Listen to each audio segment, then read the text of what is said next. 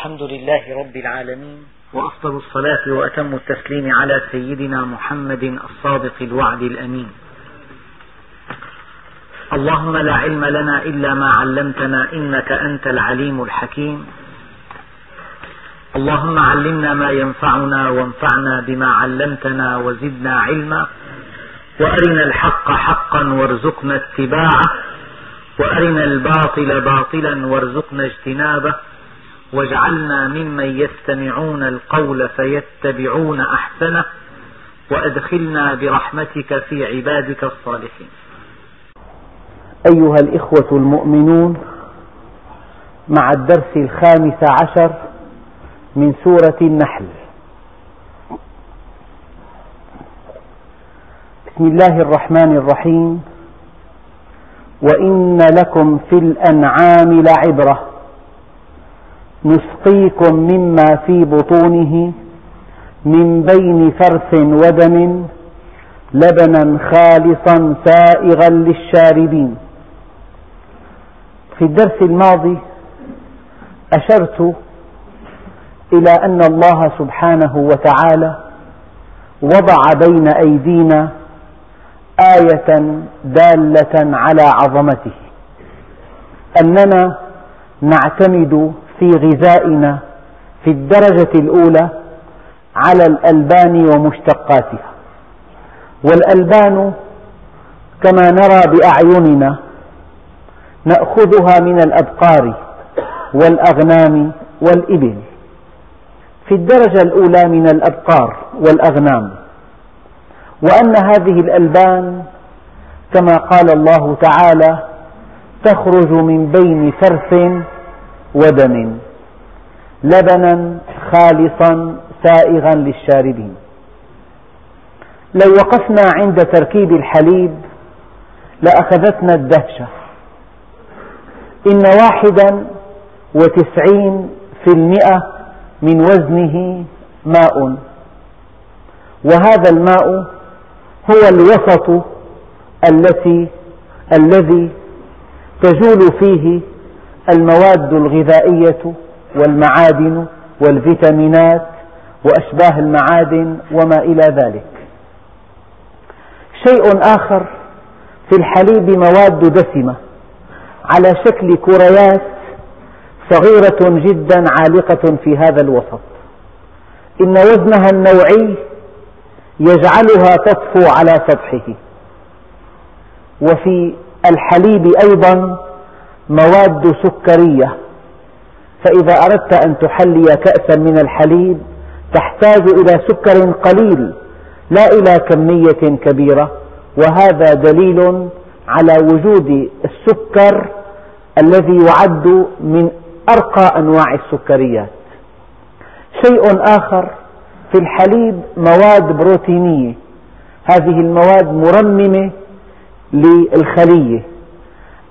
أربع أو خمس أنواع من المواد البروتينية موجودة في الحليب. شيء ثالث هناك معادن وفي مقدمتها الكالسيوم والفوسفور.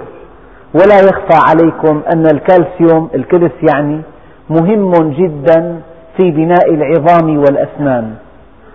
لذلك ينصح للرضيع والحوامل أن يشربن الحليب. لعلاقته بترميم العظام.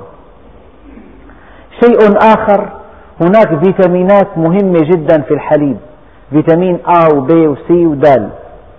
وهناك غازات منحلة في الحليب غاز الكربون والأكسجين والآزوت. يعد الحليب غذاء كاملا. أما الشيء الذي يحير الألباب كيف يتحول الدم إلى حليب؟ أولا درع البقرة الذي ترونه بأم أعينكم. لو شرحناه لوجدنا في داخله غشاء سميكا يقسمه قسمين بالتساوي. وكل قسم من هذين القسمين فيه غشاء عرضاني يقسمه قسمين. فضرع البقرة مقسم إلى أربعة أقسام بالتساوي. وكل قسم منته بحلمة مؤلفة من عضلات دائرية ملساء. تغلق الفتحة إغلاقا محكما. وبآلية عجيبة تفتح هذه الحلمة الطريق ليخرج اللبن إلى الوعاء الذي نحلب فيه الحليب. ولكن السؤال الكبير كيف يصبح الدم حليبا من بين فرث ودم؟ قال هذا الوعاء أو هذا الحوض الحوض الذي في ضرع البقرة في أعلاه غدد ثديية هذه الغدد مقسمة إلى فصوص وهذه الفصوص مقسمة إلى فصيفسات وهذه الفصيفصات مقسمة إلى كريات كل كرة اسمها سنخ هذا السنخ عبارة عن كرة محاطة بخلايا غشائية هذه الخلايا محاطة بشعريات دموية. مهمة هذه الخلايا حتى هذه الساعة مجهولة تماما. خلية تأخذ من الشعريات الدموية ما تشاء وتفرز إلى حوض الكرة الحليب الذي يتجمع في أقنية تصب في ضرع البقرة فنأخذه مساء عن طريق حلبها. كيف يتم انتقال الدم إلى الحليب. عند عقدة معقدة هي هذه الخلية الغشائية المتوضعة على غلاف السنخ ومجموعة الأسناخ تؤلف الفصيف ومجموعة الفصيفصات تؤلف الفصوص ثم الغدة الثديية. يا سبحان الله. خلية غير عاقلة تستطيع أن تأخذ من الدم الفوسفور والكالسيوم والفيتامينات والسكريات والبروتينات والمواد الدسمة وتخلطها مع بعضها خلطا محكما مع البكتيريات والخمائر وتصبها في حوض السنخ وأحواض الأسناخ تتجمع في قناة تصب في حوض رباعي يعد ربع ضرع البقرة. هذه آية من آيات الله سبحانه وتعالى. أما السؤال الذي يطرح نفسه كم من الدم يصنع الحليب؟ لو حلبت البقرة مثلا لترا من الحليب. كم لتر مر في الشعريات من الدم حتى أنتج أنتج منه الضرع لترا من الحليب. العلماء قالوا من ثلاثمئة حجم إلى أربعمئة حجم من الدم تستطيع أن تصنع أن يصنع منها حجم واحد من الحليب. يعني إلى أن يمر ثلاثمئة لتر من الدم في الشعريات المحيطة بالأسناخ حتى يصنع لتر واحد من الحليب. يعني هذه آية كبرى من آيات الله. من بين فرث ودم لبنا خالصا سائغا للشاربين. شيء آخر يدل على عظمة الخالق سبحانه وتعالى. قال حينما تولد البقرة من ستة أيام إلى عشرة أيام يكف الضرع عن صنع الحليب. يفرز الضرع مادة صفراء لزجة ذات قوام مر اسمها اللبأ. هذه المادة فيها كمية من المصول واللقاحات والمناعات التي تملكها الأم وفيها مواد دسمة مكثفة وفيها مواد بروتينية من ستة, من ستة أيام إلى عشرة أيام تفرز دروع البقرة مادة صفراء لزجة سماها العلماء هي اللبأ من أجل أن تكون غذاء مكثفا ووقائيا للعجل في أول عهده بالرضاعة. يد من؟ يد من؟ التي أشرفت على صنع اللبأ وأوقفت صنع الحليب. يقول العلماء إن اللبأ يختلف في طبيعته وتركيبه الكيماوي اختلافا كبيرا عن الحليب الطبيعي.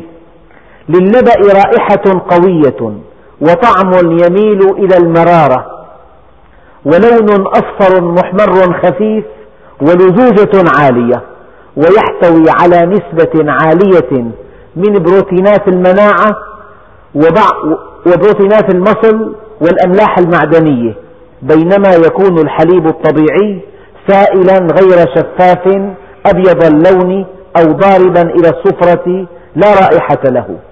فاللبأ يناسب نمو الحيوان الرضيع ويكسبه مناعة. وبعد الولادة بحوالي ستة أيام إلى عشرة تعود البقرة لإنتاج الحليب الطبيعي.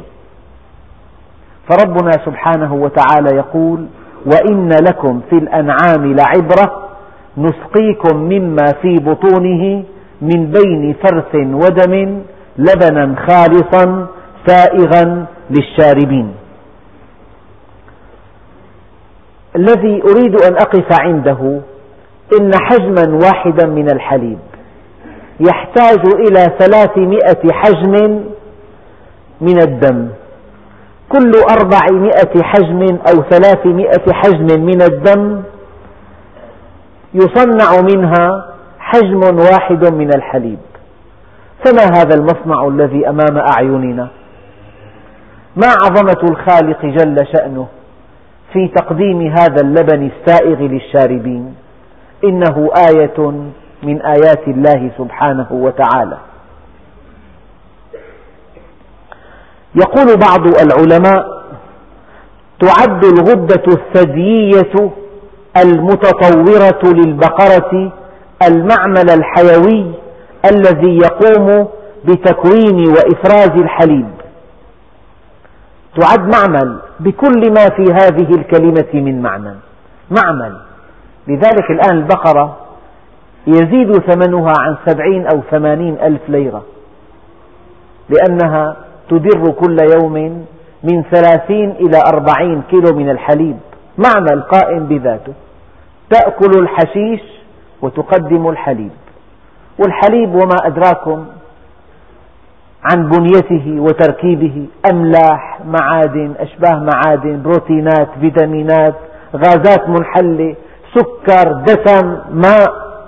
هذا كله من تخطيط الله سبحانه وتعالى ومن خلقه العجيب. وإن لكم في الأنعام لعبرة نسقيكم مما في بطونه من بين فرث ودم لبنا خالصا سائغا للشاربين. يعني الشيء الذي لفت نظري في هذه النشرة التي طلبت من أحد الإخوة الأكارم إعدادها في موضوع اللبن وكيف يصنع في ثدي البقرة. يقول بعض العلماء إن تحول الدم من مكوناته الأساسية ثم طرحه في تجويف السنخ ومنه إلى قنوات الحليب ثم إلى حوض الغدة ومنه إلى حوض الحلمة ثم إلى الخارج عن طريق فتحة الحلمة بطريقة ما غير معروفة تماما. يعني كيف أن هذه الخلية؟ هنا شعريات دموية وهنا أقنية للحليب. خلية كيف تأخذ من الحليب ما تشاء؟ وكيف يتم تصنيع اللبن في هذه الخلية؟ كيف حتى الآن غير معروف تماما. أيها الإخوة الأكارم ربنا سبحانه وتعالى يقول فلينظر الإنسان إلى طعامه فلينظر الإنسان مما خلق. انظر إلى خلقك وانظر إلى طعامك. تعرف نعمة الإيجاد وتعرف نعمة الإمداد. نحن مخلوقون. ولكن من أمدنا بهذه النعم التي لا تعد ولا تحصى؟ الله سبحانه وتعالى. ألا ينبغي أن نطيعه؟ ألا ينبغي أن نسجد له؟ ألا ينبغي أن نحبه؟ ألا ينبغي أن نخلص له؟ ومن ثمرات النخيل والأعناب تتخذون منه سكرا ورزقا حسنا.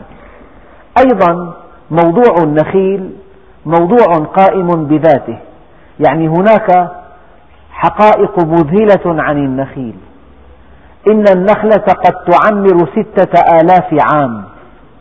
النخلة الواحدة يمكن أن تعمر ستة, ستة آلاف عام. وإن ثمرة النخيل وهي التمر فيها ما يزيد عن ثمانية وأربعين مادة غذائية ومعدنية. تكاد التمرة أن تكون صيدلية. مواد سكرية وفيتامينات ومعادن وأشباه معادن وأملاح وما إلى ذلك. وأن التمر بطبيعة تركيزه الشديدة فإنه لا يقبل التلوث.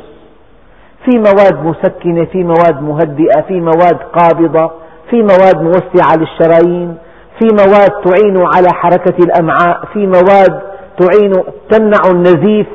لذلك لما ربنا عز وجل قال وهزي إليك بجذع النخلة تساقط عليك رطبا جنيا انتبه العلماء إلى أن الغذاء المثالي الذي ينتقل من فم المرأة التي توشك أن تضع إلى دمها في عشرين دقيقة من الفم إلى الدم. يعني مر مرت التمرة بالبلعوم وبال وبالفم وبالمري وبالمعدة والأمعاء الدقيقة وامتصها الدم في أقل من عشرين دقيقة. وهذا التمر الذي يعين على حركة الأمعاء ويلين الأمعاء ويمنع النزيف ويعين على تقلصات الرحم. لذلك ربنا سبحانه وتعالى يقول وهزي إليك بجذع النخلة تساقط عليك رطبا جنيا فكلي واشربي وقري عينا ومن ثمرات النخيل والأعناب تتخذون منه سكرا ورزقا حسنا. بينت لكم في الدرس الماضي كيف أن كلمة سكر تحتمل معنيين. إما الشراب المسكر أو ما فسره بعض العلماء من أنه الخل أو أي شراب حلو الطعم حلو المذاق إذا ألقينا بضع تمرات أو عصير العنب في الماء وشربناه فهذا ما تعنيه الآية. أما أن يكون مسكرا فالآية منسوخة بقوله تعالى إنما الخمر والميسر والأنصاب والأزلام رجس من عمل الشيطان فاجتنبوه. إما أن هذه الآية فيها أول إشارة إلى أن الخمر ليس رزقا حسنا. تتخذون منه سكرا ورزقا حسنا. فحينما وصف الرزق بأنه حسن إذا هذا السكر هو رزق ليس بحسن. فإذا حملنا معنى كلمة سكرا على أنه الشراب المسكر فالله سبحانه وتعالى جعل من هذه الآية إشارة أولية لطيفة إلى تحريم الخمر. وفي آيات لاحقة كقوله تعالى ولا تقربوا الصلاة وأنتم سكارى وفي التحريم النهائي إنما الخمر والميسر والأنصاب والأزلام رجز من عمل الشيطان فاجتنبوه أما أن نعد السكر هو الخل أو كل شراب حلو المذاق أيضا هذا تفسير آخر مقبول.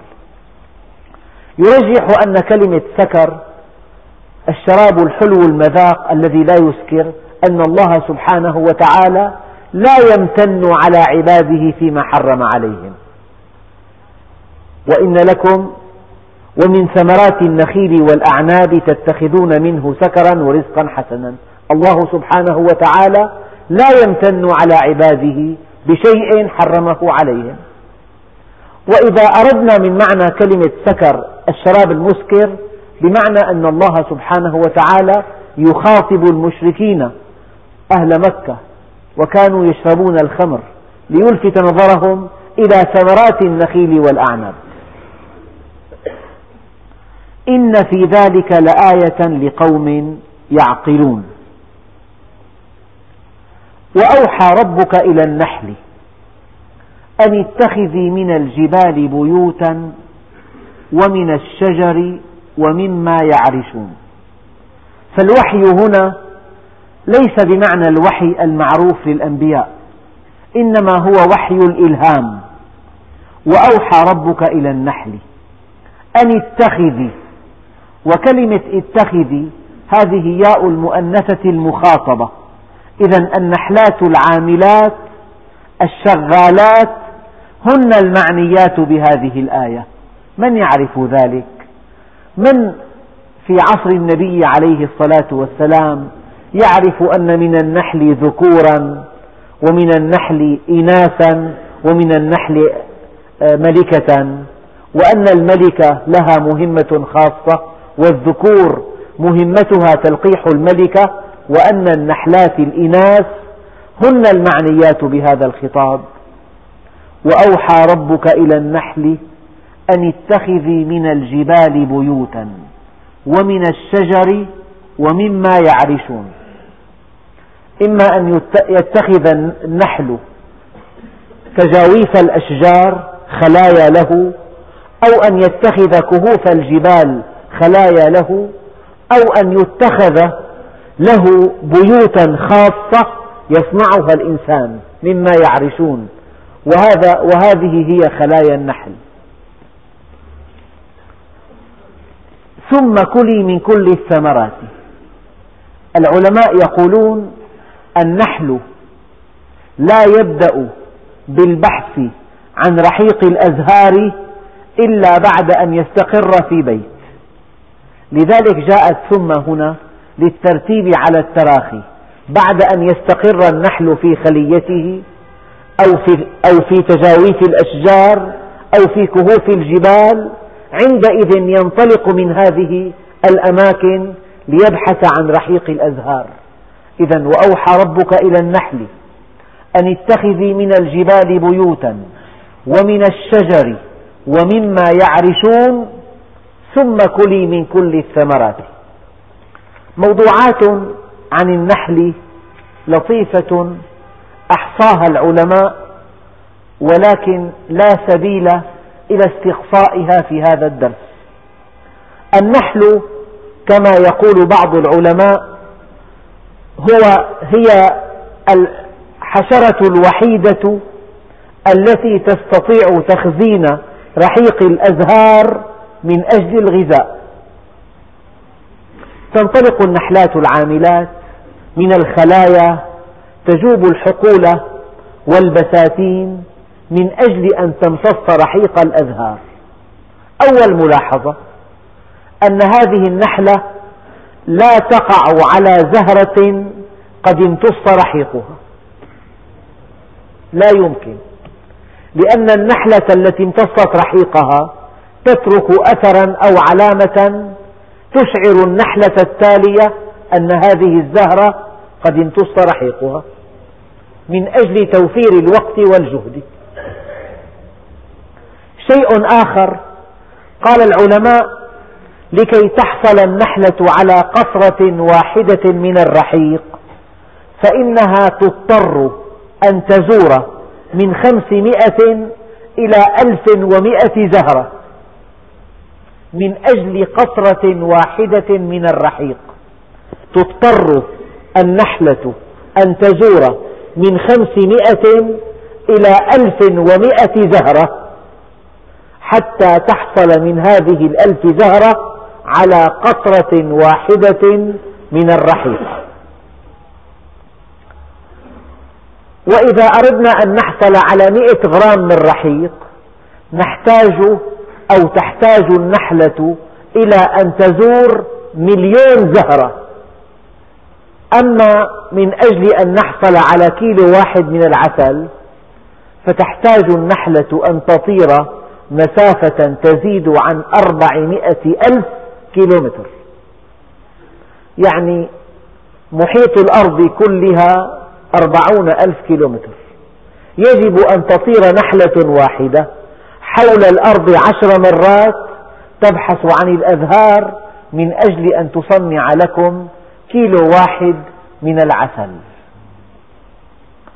النحلة وهي تطير منطلقة إلى البساتين والحقول سرعتها تزيد عن خمس وستين كيلو متر في الساعة. أما إذا عادت إلى الخلية محملة برحيق الأزهار عندئذ سرعتها لا تزيد عن ثلاثين كيلو متر من يصدق أنها في طريق العودة تصنع العسل؟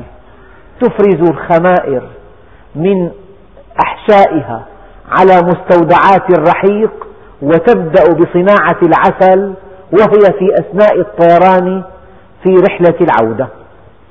يعني الآن في بواخر تأخذ المواد الأولية من أستراليا وتصنعها في الطريق وتتوجه البواخر إلى موانئ التصدير. في الطريق يعد هذا ذكاء بارعا في هذه الدول المصنعة أنها من أجل أن توفر الوقت والجهد ترسل بمعامل فوق البواخر. تأخذ المواد الأولية من قارة تصنعها في أثناء الطريق وتبيعها في موانئ التصدير أو موانئ الاستيراد.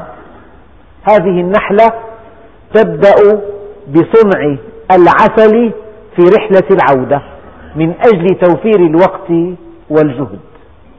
إذا كان هناك موسم طيب فإن النحلة تدفع برحيقها عند باب الخلية إلى نحلة أخرى وتعود أدراجها إلى الحقل كي تستفيد من الوقت. يعني هناك في الخلية نظام رائع جدا. أولا في الخلية ملكة. مهمتها أن تبيض وبيضها في اليوم بالمئات بل بالألوف وهذه الملكة تذهب إلى مكان الذكور فتلد الذكور وتذهب إلى مكان العاملات الإناث فتلد الإناث وتذهب إلى مكان الملكات فتلد الملكات. ومن أعلمها أن في بطنها ملكة أو أنثى أو ذكر. هذا من الأشياء التي تدعو إلى التأمل إيه، امرأة تحمل دكتوراه في الطب لو أنها تزوجت وحملت من زوجها هل تعرف نوع جنينها؟ أما هذه النحلة الملكة تعرف نوع المولود تتوجه إلى مكان الملكات تضع بيوض الملكات إلى مكان الإناث تضع البيوض المؤنثة إلى مكان الذكور تضع بيوض الذكور. شيء آخر للملك للملكة حمة أداة دفاعية لا تستخدمها إلا في حالة واحدة. إذا قامت ملكة أخرى تنافسها على ملكها. لا تلدغ الملكة الإنسان أبدا ولا تلدغ أي جهة أخرى. لا تستخدم حمتها إلا في لدغ ملكة أخرى. هذه الملكة لها وصفات. قسم من النحلات العاملات قسم من النحلات العاملات موكل بخدمة الملكة. تذهب هذه النحلات العاملات إلى أماكن الأزهار فتأخذ غبار الطلع.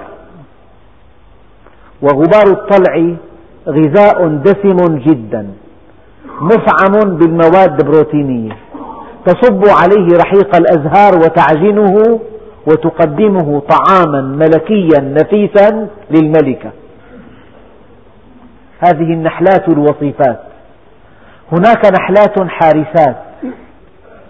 ولكل نحلة ولكل خلية كلمة سر. فلو أن في الحقول عشرة آلاف خلية نحل لا يمكن أن تدخل نحلة إلى غير خليتها. أبدا.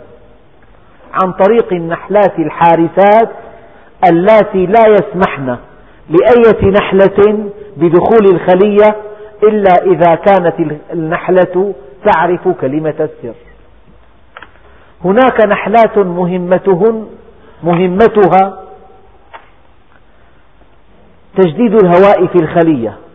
فإذا كان الجو صيفا وقفت النحلات على باب الخلية ورفرفت بأجنحتها فنشأ تيار يدخل إلى الخلية فيعدل من جوها.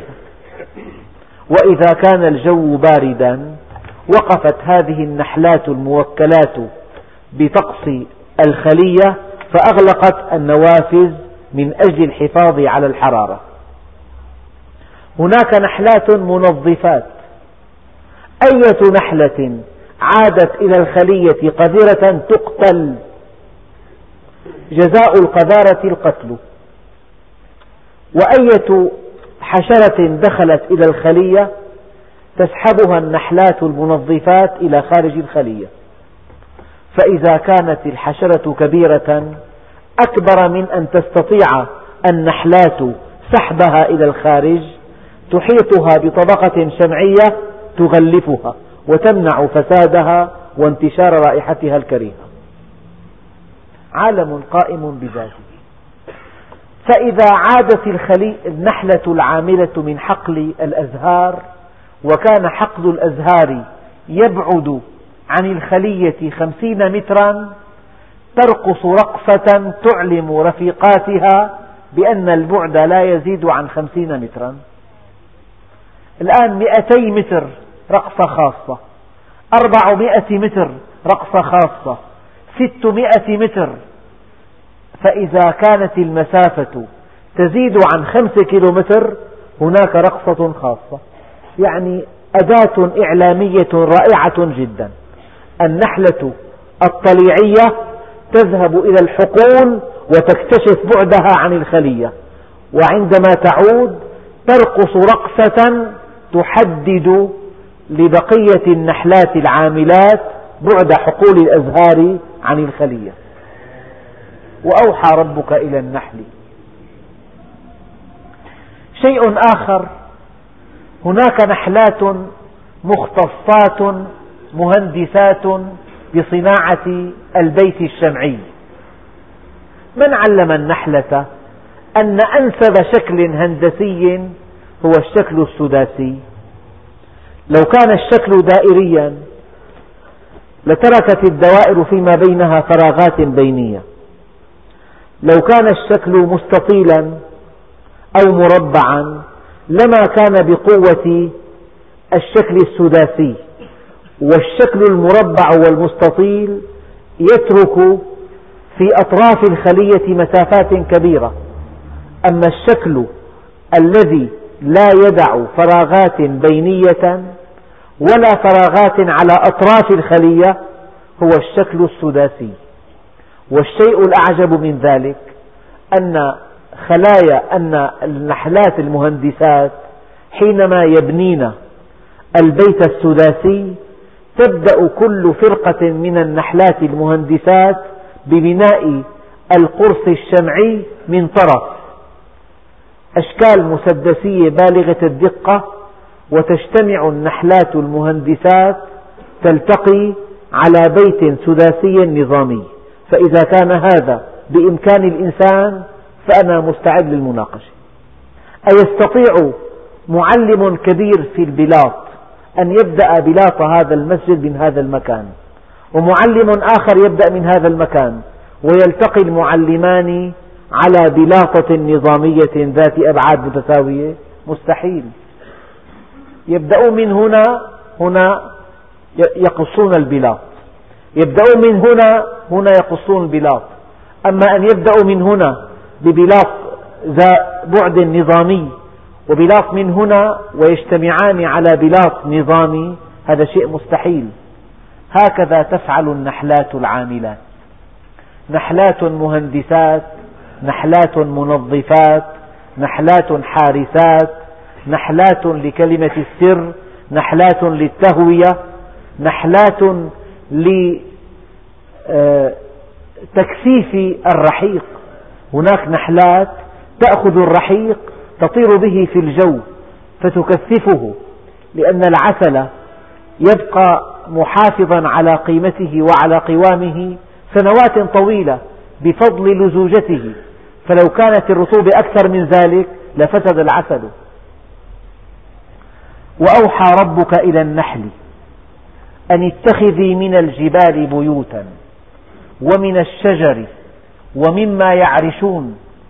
ثم كلي من كل الثمرات. فاسلكي سبل ربك ذللا. الآن النحلة مخيرة أن تأكل من كل الثمرات. من كل أنواع الأزهار تمتص النحلة رحيقها. تسلكي سبل ربك ذللا. هنا الآية. الآن طائرة. تحتاج إلى أجهزة اتصال إلى بوصلة إلى إحداثيات إلى أماكن بث محطات بث في الطريق. هذه المحطات تعلمها بمكانها. يعني أجهزة بالغة التعقيد. موجودة في الطائرة. اتصالات لاسلكية مستمرة مع المطارات من أجل أن يحدد الطيار موقع الطائرة. في عنده خرائط في عنده أجهزة ارتفاع أجهزة مساحة بوصلة لاسلكي اتصالات محطات بث وهو يحمل شهادات عليا.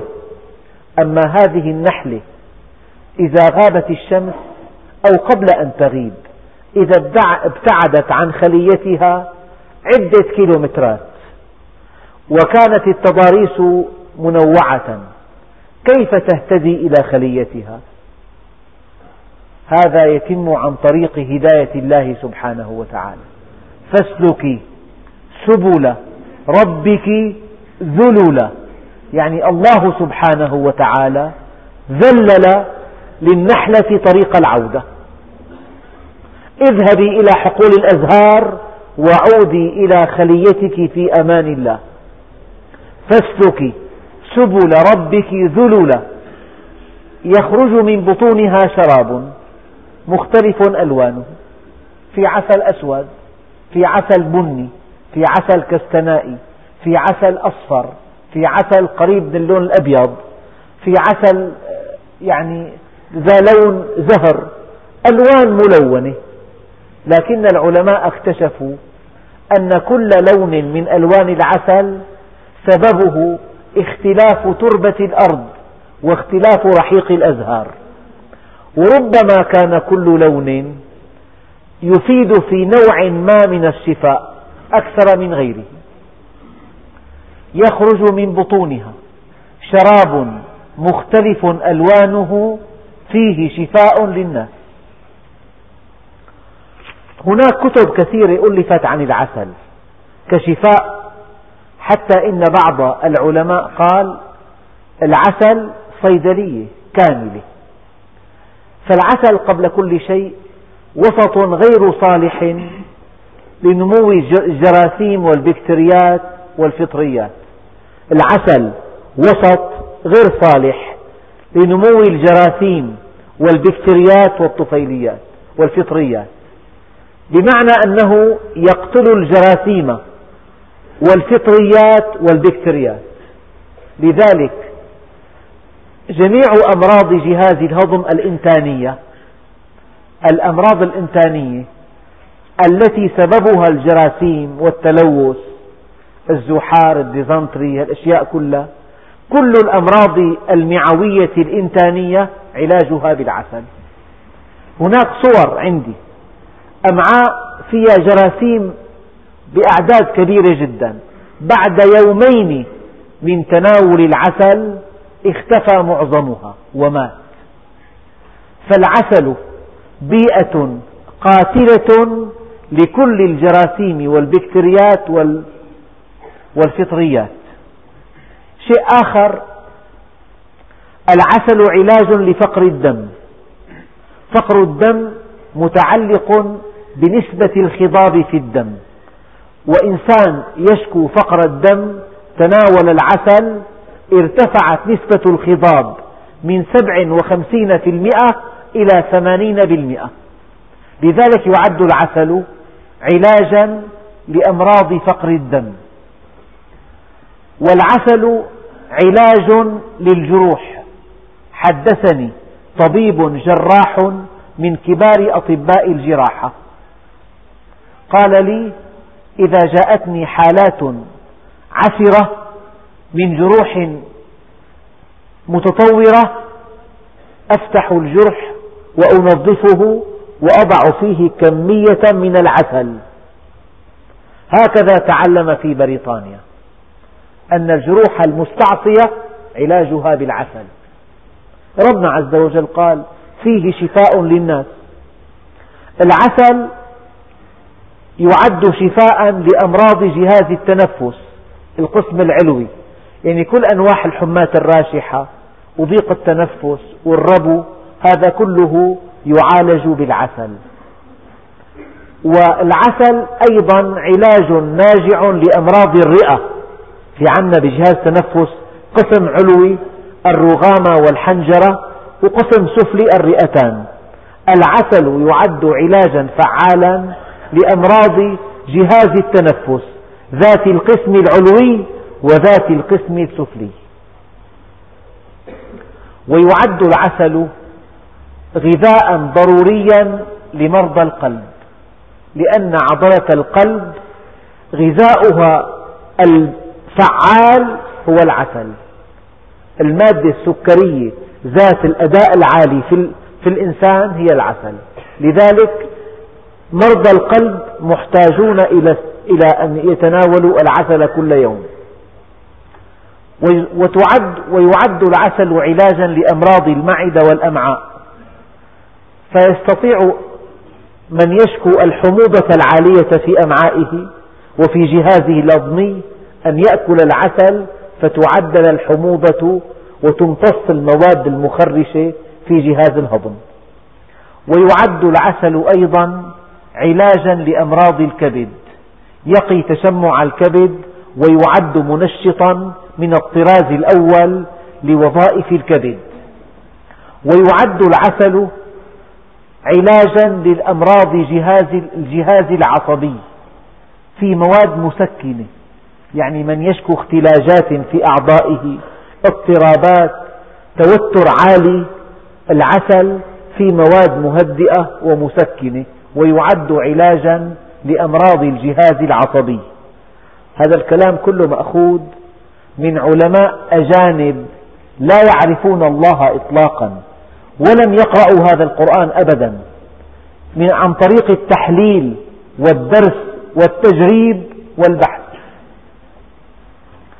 شيء آخر يستعمل العسل كعلاج للأمراض الجلدية على شكل مراهم.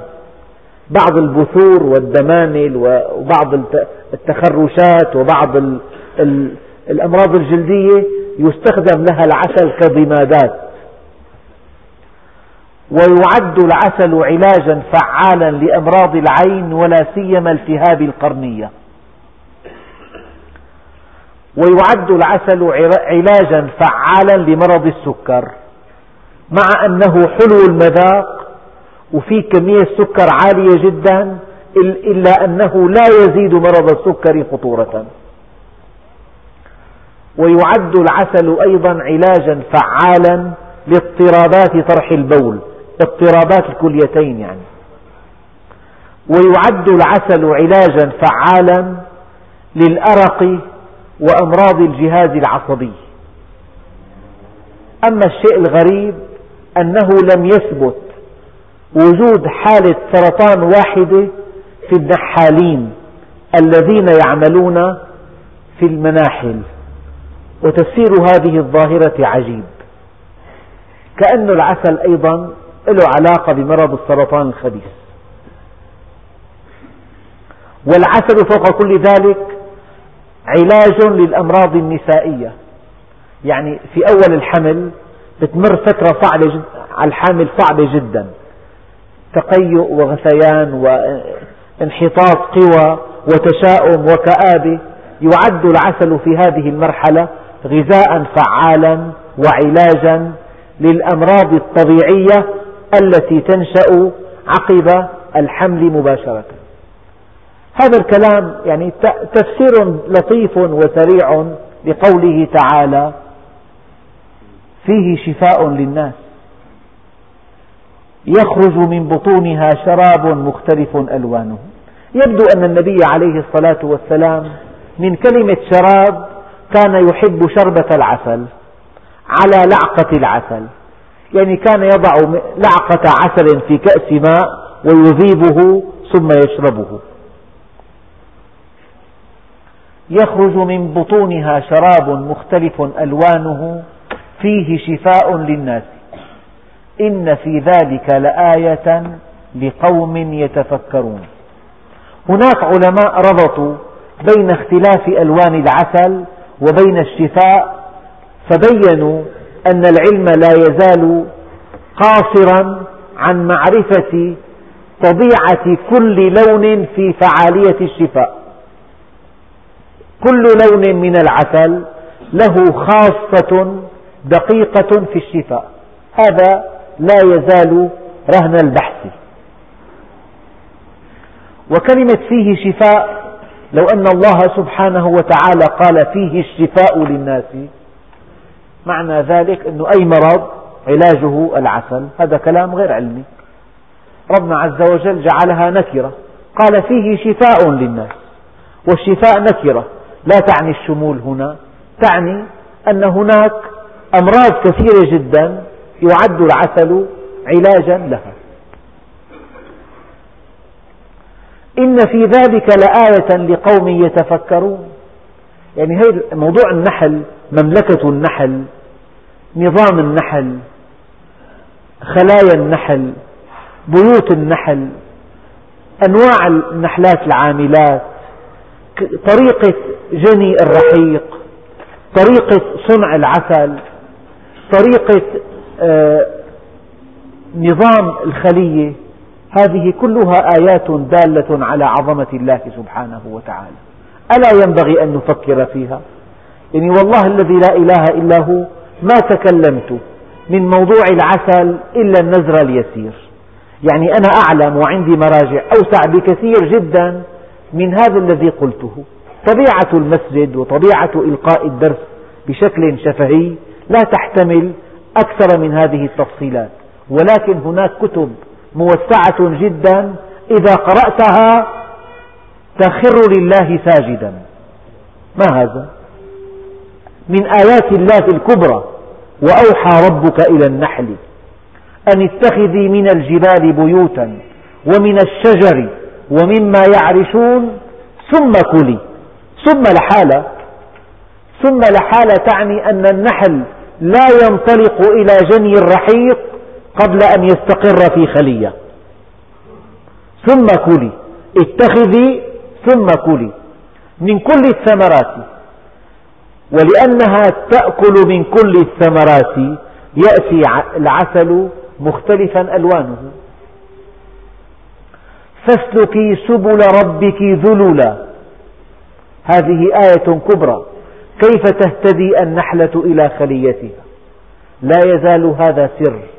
لا يعرف علماء الحيوان كيف تهتدي هذه النحلة إلى خليتها وقد ابتعدت عنها عشرات الأميال.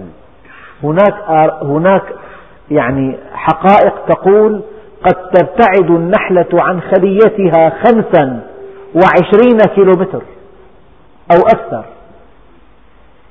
كيف تهتدي إليها؟ إنسان عاقل جغرافي قد يضيع في الطريق. فاسلكي سبل ربك ذللا يخرج من بطونها شراب مختلف ألوانه فيه شفاء للناس. إن في ذلك لآية لقوم يتفكرون. تفكروا في هذه الآية. اقرأوا عن النحل. سبحوا الله سبحانه وتعالى. مجدوه عظموه. خروا له ساجدين أطيعوه. إذا فكرتم في النحل فقد حققتم الهدف من خلق النحل. ولو لم تذوقوا العسل. وإذا أكلتم العسل كل يوم ولم تفكروا في النحل لن تحققوا الهدف من خلق النحل. في الدرجة الأولى يجب أن نعرف الله من خلال النحل. لأن النحل آية كبرى من آيات الله. والله خلقكم ثم يتوفاكم ومنكم من يرد إلى أرذل العمر لكي لا يعلم من بعد علم شيئا. إن الله عليم قدير. يعني أرذل العمر نعوذ بالله من أن ندرك أرذل العمر. شيء لا يحتمل. حينما يخرف الإنسان تضعف قواه يصبح في الحياة الاجتماعية هامشيا. يسخر الناس منه. تسوء علاقته مع أهله ومع أولاده ومع زوجته. ينبذه أهله. يخرف. يتكلم كلاما لا يحتمل. يعني قال لي أحدهم قال لي والله والدتي أضعها على سرير وأربط يديها نحو عنقها. قلت له لماذا؟ قال لئلا تأكل من فضلاتها. هذا أرذل العمر. أن يأكل الإنسان من نجسه. ومنكم من يرد إلى أرذل العمر. لذلك من تعلم القرآن متعه الله بعقله حتى يموت. ضمانة من الخرف. أكبر ضمانة من الخرف أن تتعلم القرآن. من أراد ألا يرد إلى أرذل العمر فليتعلم القرآن وليحفظ الله في جوارحه. كان أحد العلماء عمر سبعا وتسعين عاما وكان متمتعا بقوته وسمعه وبصره وذاكرته وأسنانه وقوامه فكلما سئل عن هذه الصحة يقول حفظناها في الصغر فحفظها الله علينا في الكبر. من عاش تقيا عاش قويا. من أجل ألا نرد إلى أرذل العمر يجب أن نطيع الله طاعة تامة. من أجل ألا نخرف يجب أن نتعلم القرآن وأن نحفظه. من تعلم القرآن متعه الله بعقله حتى يموت. والله خلقكم ثم يتوفاكم ومنكم من يرد إلى أرذل العمر لكي لا يعلم بعد علم شيئا. إن الله عليم قدير. والحمد لله رب العالمين. الحمد لله رب العالمين. وأفضل الصلاة وأتم التسليم على سيدنا محمد الصادق الوعد الأمين. اللهم اجز عنا سيدنا محمدا صلى الله عليه وسلم ما هو أهله. واجز عنا صحابته الكرام ما هم أهله. واجز عنا مشايخنا ومن علمنا ومن له حق علينا. اللهم اجعل جمعنا هذا جمعا مباركا مرحوما. واجعل تفرقنا من بعده تفرقا معصوما ولا تجعل فينا ولا منا ولا معنا شقيا ولا محروما. اللهم كما هديتنا للإسلام فثبتنا عليه. اللهم ألزمنا سبيل الاستقامة لا نحيد عنها أبدا. واهدنا لصالح الأعمال لا يهدي لصالحها إلا أنت. وصلى الله على سيدنا محمد وعلى آله وصحبه وسلم. والحمد لله رب العالمين. الفاتح